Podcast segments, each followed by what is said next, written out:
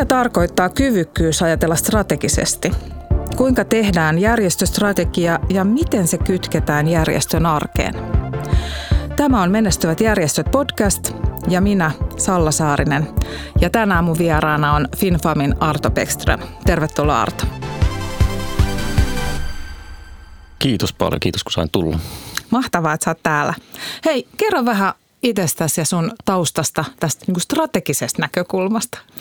Jos lähdetään ihan siitä, että mistä, mistä tavallaan kiinnostus alkoi tähän, niin musta piti alun perin tulla, tulla siis tämmöinen humanisti, yhteiskuntatieteilijä, joku tämän tyyppinen ää, kielitieteilijä ehkä. Ja tota, päädyin sitten lukemaan johtamista myös sivuaineena, koska vähän kaikki kiinnosti, niin kuin tyypillinen tämmöinen generalisti humanisti on, niin tota, päädyin sitäkin sitten ja olin strategisen johtamisen kurssi Helsingin yliopistossa ja, ja tota, ensimmäinen luento ja, ja tota, katoin, kun muut, muut oli sillä vähän niin kuin, että mitä tämä on, että ei niin oikein avautunut. Mä tajusin, että, että mä ymmärrän tämän kaiken.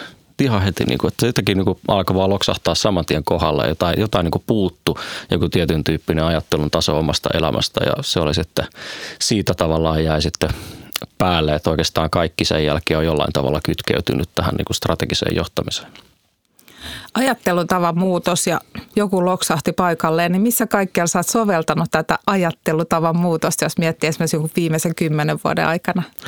No mä aika nopeasti sitten päätin yliopistourani valmistumatta mihinkään ja tota, tota, järjestöpuolelle päädyin sitten töihin, töihin ja tota, tein niin kuin nuorisojärjestösektorilla ja, ja tota, varsinkin poliittisten nuorisojärjestöjen kanssa silloin kun olin, olin tota, nuorempi, niin, niin tota, vasemmistonuorissa olin useamman vuoden töissä ja, ja siellä tota, olin mukana sitten uudistamassa vasemmistonuorten strategiaa ja päädyin sitten vielä, vielä opiskelemaan yhteisöpedagogiksi siinä samalla ja, ja tota, tein, tein sitten opinnäytetyön järjestöjen strategisesta johtamisesta, josta huomasin, että siitä ei hirveästi ollut kirjoitettu niin kuin mitään yleisteoksia semmoisia siihen aikaan vielä ollut juurikaan mitään, niin, niin tota, ajattelin, että tätä täytyy vähän sitten, sitten itsekin tutkia ja paneutua enemmän ja, ja tota, sitten on ollut ollut vähän erilaisissa järjestöissä, tietysti vapaaehtoisenakin ja, ja sitä kautta miettinyt, että minkälaisella strategialla mikäkin järjestö voisi menestyä. Ja sitten viimetteeksi tietysti töissä, niin, niin tota, olin, äh, fasilitoin FinFamin äh, strategiaprosessin ja sen tuloksena meillä on nyt uusi strategia sitten tänä vuonna hyväksytty. Onneksi alkaa.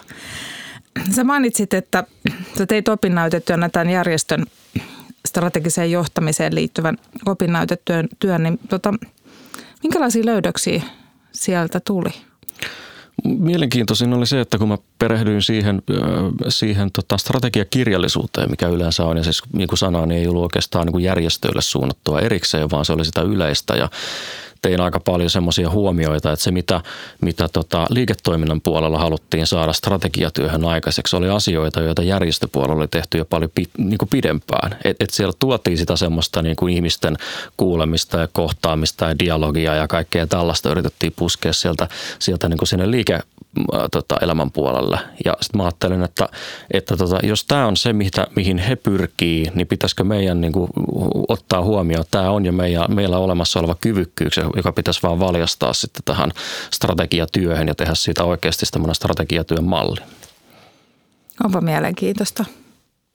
Mulla on itselläni taustaa se, että mä olin kymmenen vuotta Nokiassa töissä ja, ja tota, monasti siellä mietin sitä, että miten niin kun Nokiaan saisi integroitua sellaisen niin kuin merkityksellisyyden.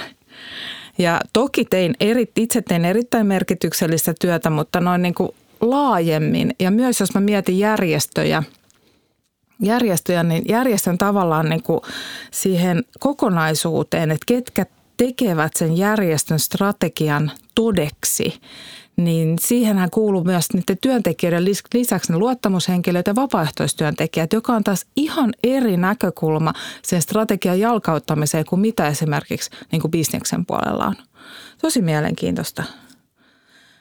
Me juteltiin tuossa ennakkoon, niin no, muistelin, että sä puhuit vähän tällaisesta erilaisista johtamisen tasoista, niin oliko nämä myös löydöksiä sinun sun opinnäytetyössä? No ei, ei ehkä äh, niin kuin suoranaisesti siitä, vaan, vaan sanotaan, että siinä opinnäytetyössä ja sen prosessin aikana keskityin hirveän paljon siihen niin kuin, sen strategisen ajattelun kehittymiseen vähän tämmöisen organisaation oppimisen näkökulmasta. Ja, ja tota, siinä just hahmottelin sitä, että, että pitää ensin, ensin niin kuin ymmärtää, että minkälaisella tasolla se oma strateginen ajattelu siinä organisaatiossa on, jotta päästään sitten etsimään, että, että minkälainen strategia tässä kohtaa parhaiten toimisi. Ja tavallaan tietysti sitten samaan aikaan myös kehittyä seuraavalle tasolle siinä, siinä ajattelussa eteenpäin. Ja, ja tota, sitten ta, tavallaan se toinen, toinen tasokysymys, mikä tähän liittyy, on se, että, että mikä, mihin kohtaan se strateginen ajattelu sitten sitten asettuu. Että et se on jotenkin siellä visionäärisen ja opportunistisen johtamisen välimaastossa. Ja, ja tota, se oikeastaan se visionäärinen johtaminen on se, missä monesti nykyisin lähdetään, kun tehdään strategioita, että ajatellaan, että se on joku 15 vuoden aikajänne ehkä eteenpäin, että miltä sen maailman tulisi näyttää, jota me ollaan muuttamassa. Ja, ja tota, strateginen taso on sitten se, se tavallaan se tiekartta tai joku, joku malli, jolla me päästään sitten kohti sitä visioa. Mutta aika paljon, paljon vielä kuitenkin sitten se operatiivinen työ siellä keskittyy vähän semmoiseen opportunistiseen, eli siihen kolmanteen tasoon, jossa yritetään vaan vähän tarttua siihen, mitä se toimintaympäristö tuo mahdollisuuksia ja, ja muuta mukaan. Okei, okei, onpa mielenkiintoista. Mä just ajattelin tuota, mitä sä sanoit, että, että niin strategia lähdetään tekemään siitä näkökulmasta, että, että, tota, että mikä, mikä on sen organisaation niin kyvykkyys – ja sitten jos mä ajattelen, että kenelle sitä strategiaa tehdään, niin sitähän tehdään sille järjestölle ja niille järjestön toimijoille. Eli että se sama sapluuna ei toimi kaikille millään, millään muotoa. Niin miten sä lähtisit liikkeelle järjestön strategia, strategiatyössä, jos otat esimerkiksi sen teidän oman järjestön FinFamin, että tavallaan miten, mm, miten sä niin kuin mittaat sitä kyvykkyyden tasoa – Joo, ehkä mä lähtisin just tuosta liikkeelle, mitä sä sanoit, että se sama ei toimi, toimi kaikella. Eli, eli sitä, sen kun, sitä kun monesti niin kun kysytään, että mikä on oikea tapa tehdä, tehdä niin strategiatyötä järjestössä, niin ei, ei ole sellaista oikeaa ja väärää tapaa, vaan että jokaisen täytyisi luoda se resepti itse. Ja tota, oikeastaan se, sen arviointi lähtee siitä liikkeelle, että, että suurimmalla osalla järjestöistä varmaan on tänä päivänä jonkinlainen strategia jo olemassa. Ja, ja tota, siitä lähdetään liikkeelle, että mihin se antaa vastauksia. Ja yleensä kun lähdetään uudistamaan sitä strategiaa, niin se kumpuaa jotenkin siitä, että se vanha strategia ei enää anna niitä vastauksia, mitä tarvittaisiin sen toiminnan ohjaamiseen, jo, jolloin, jolloin se tavallaan se paras mittari siitä, että, että mikä on se strateginen kyvykkyys, on se, että minkälaisia, minkälaisia kysymyksiä me ensinnäkin ää, löydetään ja miten, minkälaisia vastauksia me osataan antaa niihin kysymyksiin. Ja, ja jos tota, ne on, on tosi pitkälle meneviä ja, ja nykyistä toimintaa kyseenalaistavia ne kysymykset, niin silloin meidän kyvykkyys on pal- todennäköisesti paljon suurempaa kuin se, että me mietitään vähän semmoisesta business as usual skenaariosta käsin. Mm. Et me ei lähdetä miettimään, että mitäs me ensi vuonna. Niin. Mm. Tai Minkälaisia tai, tapahtumia me järjestetään ensi vuonna. Niin. Sitä ei ole strateginen kyvykkyys. S- sitä ei ole, eikä, eikä oikeastaan sitä, että, että otetaan tavallaan se vanha historia sieltä annettuna, että, että tarkastellaan sitä ainoastaan siitä vanhasta jatkumosta käsin. Joo. Joo, todella mielenkiintoista toi, että, että mihin, mihin tota se vanha strategia antaa vastauksia ja mitä kysymyksiä sieltä puuttuu ja mitä kysymyksiä me osataan esittää ja kuinka me niihin kyetään vastaamaan. Ja mä itse kanssa niinku tavallaan just näen sitä, että, että, tota, että kun säkin puhuit siitä oppivasta organisaatiosta, että, että me lähdetään liikkeelle siitä, että sen strategian tulee palvella niitä järjestön toimijoita, jotka on mukana siinä. Ja löytää niin kuin paras tapa tehdä se strategiaprosessi ja paras mahdollinen strategia juuri siihen hetkeen. Mutta hei, olisi mielenkiintoista kuulla tästä ja FinFamin strategiaprojektista. Mistä se lähti liikkeelle? No se lähti itse asiassa tuosta havainnosta, että, että tietysti siinä rupesi tulee jo vähän, vähän niin kuin aikakin aikakin siinä vanhassa umpeen, että se oli sidottu tiettyyn, tiettyyn aikamäärään, niin kuin monesti strategiat on, mutta, mutta ihan aidosta tarpeesta kehittää ihan uutta työkalua siihen, siihen toiminnan tueksi. Että se vanha oli hyvä silloin, kun se tehtiin ja se palveli ja se ohjasi järjestöä eteenpäin, mutta se ei, se ei antanut vastauksia semmoisiin kysymyksiin, joita, joita tota meillä oli ajankohtaisia. Eli siellä oli hyvin määritellyt arvot ja, ja visio löytyi ja, ja tota, niin kuin missio ja tämmöiset perusasiat siellä oli paikallaan. Et, et pystyttiin sen, sen pohjalta toimintaa rakentaa, mutta se ei hirveästi antanut sitten semmoisia nimenomaan strategisia vastauksia siihen sen toiminnan ohjaamiseen. Että, että jos meillä on tietynlainen visio, että mikä on se varsinainen menestysresepti niiden arvojen lisäksi, että, että mitä meidän pitäisi pystyä rakentamaan, että sen vision saavuttaminen olisi joskus mahdollista. Ja, ja niitä, niitä kysymyksiä me lähdettiin sitten, sitten metsästää ja, ja tota, tämmöisen innostavan starttipäivän jälkeen, niin meille iskikin sitten tämä koronakriisi ja, ja pandemia ja kaikki meni uusiksi. Ja, ja tietysti se suunnitelma siitä, siitä mm, strategiaprosessista, kaikki ne työpajoina ja tällaisena meni niin kuin täysin uusiksi, koska kaikilla meni kalenterit ihan uusiksi ja kaikki koko toiminta piti rakentaa kerralla ihan uusiksi.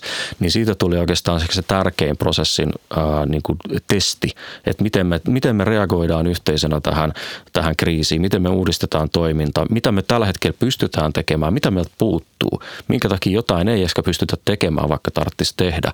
Ja kaikki näitä havainnoja tehtiin tietysti sen lisäksi, että niin kuin ihan niitä työpajojakin ja, ja tota, paljon haastatteluja mä tein siinä, koska se oli helpoin tapa tavoittaa ihmisiä, että, että otat vaan henkilökohtaiseen keskusteluun ja dokumentoit niitä. Mutta sen, sen tuloksena niin saatiin, saatiin äh, ainakin meidän järjestön mielestä niin hyvä strategia, joka vastaa paljon siihen, että minkälaisiin asioihin meidän nyt tulisi oikeasti keskittyä ja, ja mihin, minkälaisia kyvykkyyksiä meidän täytyy rakentaa, että se meidän tavoittelema tulevaisuus olisi mahdollinen. Wow.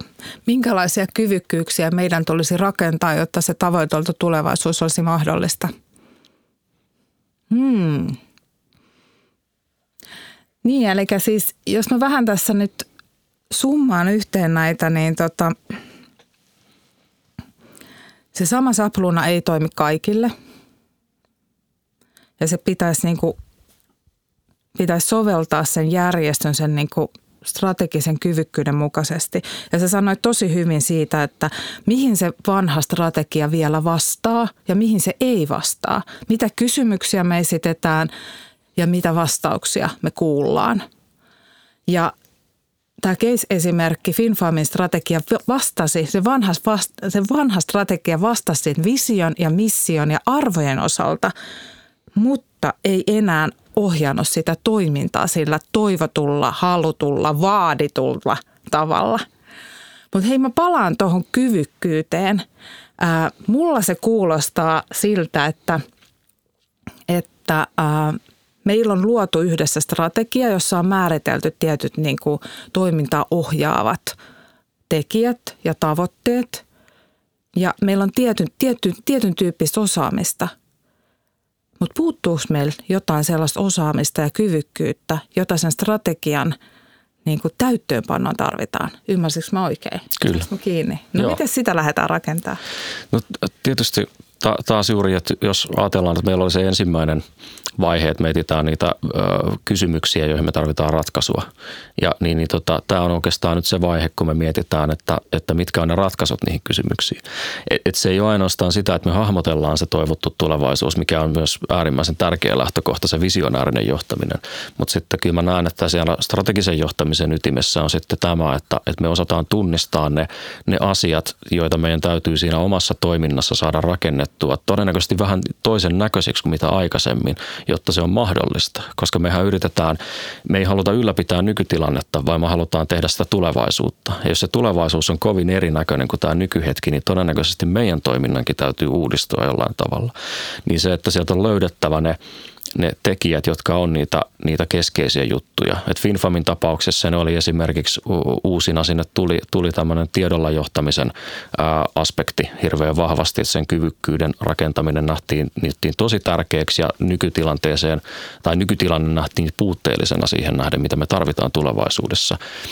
Ja, ja tota, tietysti sitten myös tämmöinen ekosysteemiajattelu meillä tuli, tuli sinne vahvasti. Ja se on myös hyvä esimerkki siitä, että, että se koettiin tässä hirveän vaikeana. Että se osa olisi halunnut ehkä jättää sen pois strategiasta, kun se oli liian vaikea. Ja itse taas ajattelen, että, että jos se strategia ei yhtään haasta – niin, niin, niin onko se sitten strategia ollenkaan? Vastaus tähän on ei ole.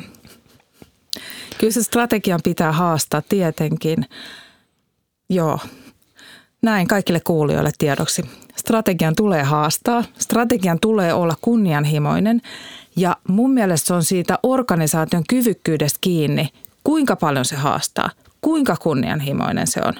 Koska samanaikaisesti mun strategian tulee olla niin kuin innostava, rajaava ja rohkaiseva. Tiedätkö, että tämä on mahdollista. Se toivottu tulevaisuus on mahdollista. Mitä mieltä olet? Kyllä, joo. Tai siis jos ajatellaan, palataan siihen visionäärisen johtamisen tasoon, että luodaan, luodaan iso visio, niin, niin äh, tästähän on erilaisia koulukuntia, että mikä on hyvä visio. Ja, ja toiset on sitä mieltä, että se pitää olla joku tosi eksaktia, mitattavissa oleva ja, ja tota, realistinen.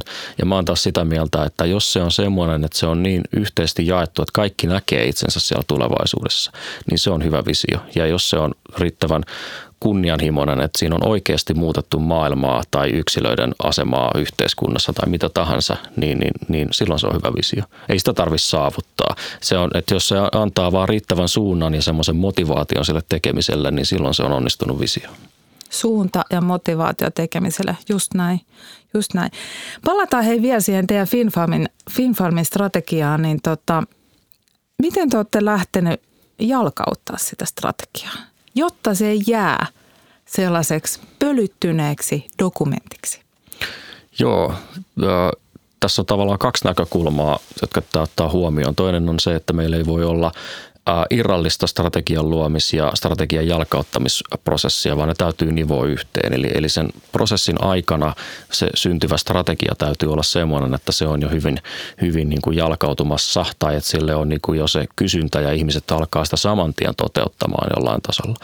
Ja sitten se, mitä tehdään sen jälkeen, kun me ollaan päätetty, että tämä, on nyt se, tällä mennään, niin, niin sen jälkeenhän tietysti niin kuin se, miten hyvin se toteutuu se strategia on, on, on niin kuin kiinni täysin siitä, miten jokainen sitä siellä arjen toiminnassa toteuttaa. Ja, ja tota, se on niin hyvä huomioida, että, että se, mikä niin kuin etu on siitä yhteisöllisestä strategiaprosessista, on se, että silloin kaikki pääsee tekemään niitä tulkintoja heti alusta alkaen siitä strategiasta. Että se, mikä vanha tapa oli se keskusjohtoinen strategia, että johto päättää ja sitten se jalkautetaan tiedoksiantona sinne tota lattiatasolle, niin, niin sehän ei toiminut sen takia, koska jokainen joka tapauksessa tulkitsee sitä omalla tavallaan. Ja se, että jos me otetaan heti alusta alkaen kaikki ihmiset mukaan sitä tekemään, niin silloin sen edellytykset sille, että ne käsitykset yritykset olisi edes jollain tapaa yhteisiä, on huomattavasti parempi. Ja nyt esimerkiksi mitä me FinFamissa tehdään tällä hetkellä, niin on se, että me yritetään viedä nyt se sinne vahvemmin sinne ruohonjuuritasolle niin, että jokainen jäsenyhdistys ja jokainen toimija siellä miettii erikseen sen strategian, yhteisen strategian pohjalta, että mitä tämä tarkoittaa. Ne soveltaa vaikka yhdistyskohtaisesti, että mikä on tämä meidän yhdistyksen tarkempi strategia, mikä johdetaan siitä varsinaisesta, että me tiedetään, että mihin juuri meidän kannattaa keskittyä. Koska meilläkin on tilanne, että meillä on paljon alueellisia eroja siinä, että mitä se toimintaympäristö tarjoaa ja mitä siellä täytyy tehdä.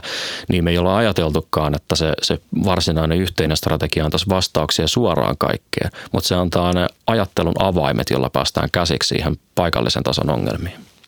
Niin, ajattelun avaimet ja mä jotenkin myös näen ehkä sellaiset niin kuin taulun raamit. Just näin. Niin kuin kehykset sille, että tämä kehystää meidän paikallista toimintaa. Ja se oli mun mielestä ihan älyttömän hyvä, hyvä mitä sä toit esille sitä, että miten kukin meistä tulkitsee sitä strategiaa ja, ja niin kuin ottaa se yhteiseen käyttöön.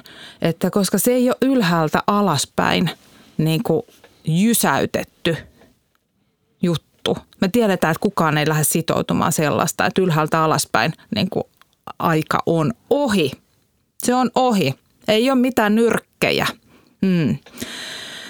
Vaan että kun siinä prosessissa on mukana paljon eri toimijoita, niin ne sitoutetaan sitä kautta. Ja se niin kuin sellainen näkemys siitä, että mitä tämä mulle tarkoittaa, tämä strategia niin kuin tässä hetkessä ja miten se raamittaa ja kehystää sitä mun, mun työtäni – onpa mielenkiintoista. Tähän loppuun, tota, niin miten sä näet, että, että mitkä olisi niin kuin järjestön strategiset menestystekijät? mä ennakkoon, kun sä laitoit mulle tämän kysymyksen, mä mietin, että se liittyy näihin kysymyksiin kyllä, että, että miten, miten tota, ensin, ensinnäkin, että löydetään ne oikeat kysymykset, sitten vastaukset niihin ja sitten vielä rakennetaan se kyvykkyys toteuttaa ne vastaukset niihin kysymyksiin. Mutta tämän keskustelun pohjalta mä vielä ehkä kuitenkin totesin, että kyllä se menestys kuitenkin riippuu siitä, että, että miten hyvin sitä, sitä sitten johdetaan sitä järjestöä. Ja, ja se on se, mikä tässä monesti jää pois, että mietitään niitä yhteisöllisiä prosesseja, ajatellaan, että onko riittävän osallistavaa ja saako kaikki sanoa näkemyksensä ja näin. Ja, ja siinä on se sudenkuoppa, että jos, jos siinä ei määritellä, että kuka saa johtaa ja mitäkin ja kenen täytyy johtaa ja tehdä jotakin, niin, niin se jää tekemättä. Että sitten meillä jää se strategia, joilla on oikeastaan ainoastaan vaan – jotka ovat vain niin sanoja paperilla. Ja, ja tota, se johtamisjärjestelmän rakentaminen, joka tukee sen strategian toteuttamista, on itse asiassa se menestystekijä, joka ratkaisee sen, että menestyykö se järjestö vai ei. Ja, ja tota, keskusjohtoisuus ei, ei useinkaan ole, ole aina, joissain tapauksissa sekin toimii kyllä, mutta, mutta sanotaanko, että, että tämmöinen jaettu johtajuus, jota järjestössä halutaan harjoittaa, niin se vaatii, että sitä sitten oikeasti tehdään sitä johtamista. Kiitos Arto. Tämä oli todella, todella upea, upea vierailu. Mä sain tästä itse ihan valtavasti ja tästä, ihan tästä viimeisestä puheenvuorosta, tästä johtajuudesta, jaetusta johtamisesta, niin me keskusteltiin Matias Komulaisen kanssa ensimmäisessä Menestyöt järjestöt podcastista, että kuunteluvinkki kaikille, että tästä olisi hyvä tämän Arton podcastin jälkeen siirtyä sinne Matiaksen podcastiin. Ja se, mitä mä otan tästä mukaani – on se, että me järjestössä ei haluta ylläpitää nykytilaa, koska se ei riitä. Koska me halutaan parantaa maailmaa ja me halutaan parantaa Suomea ja nykytila ei riitä, vaan me rakennetaan sitä toivottua tulevaisuutta. Ja sen rakennuspalikoiksi me tarvitaan järjestöstrategia – joka lähtee liikkeelle siitä, että me osataan esittää oikeita kysymyksiä, me löydetään niitä oikeita vastauksia, me sovelletaan sitä strategiatyötä sen meidän järjestön osaamiseen ja kyvykkyyteen. Me voidaan poimia sieltä vanhasta – strategiasta ne elementit, ne rakennuspalikat, jotka on vielä olennaisia, mutta ennen kaikkea miettiä sitä uutta toiminnan tapaa ja sitä toiminnan ohjausta ja sitä, että miten me saadaan kaikki mukaan ja kuinka jokainen tulkitsee sitä strategiaa ja sen strategian täyttöönpanoa omasta näkökulmastaan. Ja vielä palaten tähän johtajuuteen – ja johtamiseen on se, että se ei tarkoita, että me emme arvostaisi vapaata kansalaisyhteiskuntaa ja demokratiaa, vaan sitä, että meiltä löytyy rohkeutta näyttää sitä suuntaa ja kulkea kohti sitä tätä hetkeä parempaa tulevaisuutta. Tämä oli Menestyvät järjestöt podcast ja minä Salla Saarinen. Kiitos, että kuuntelit.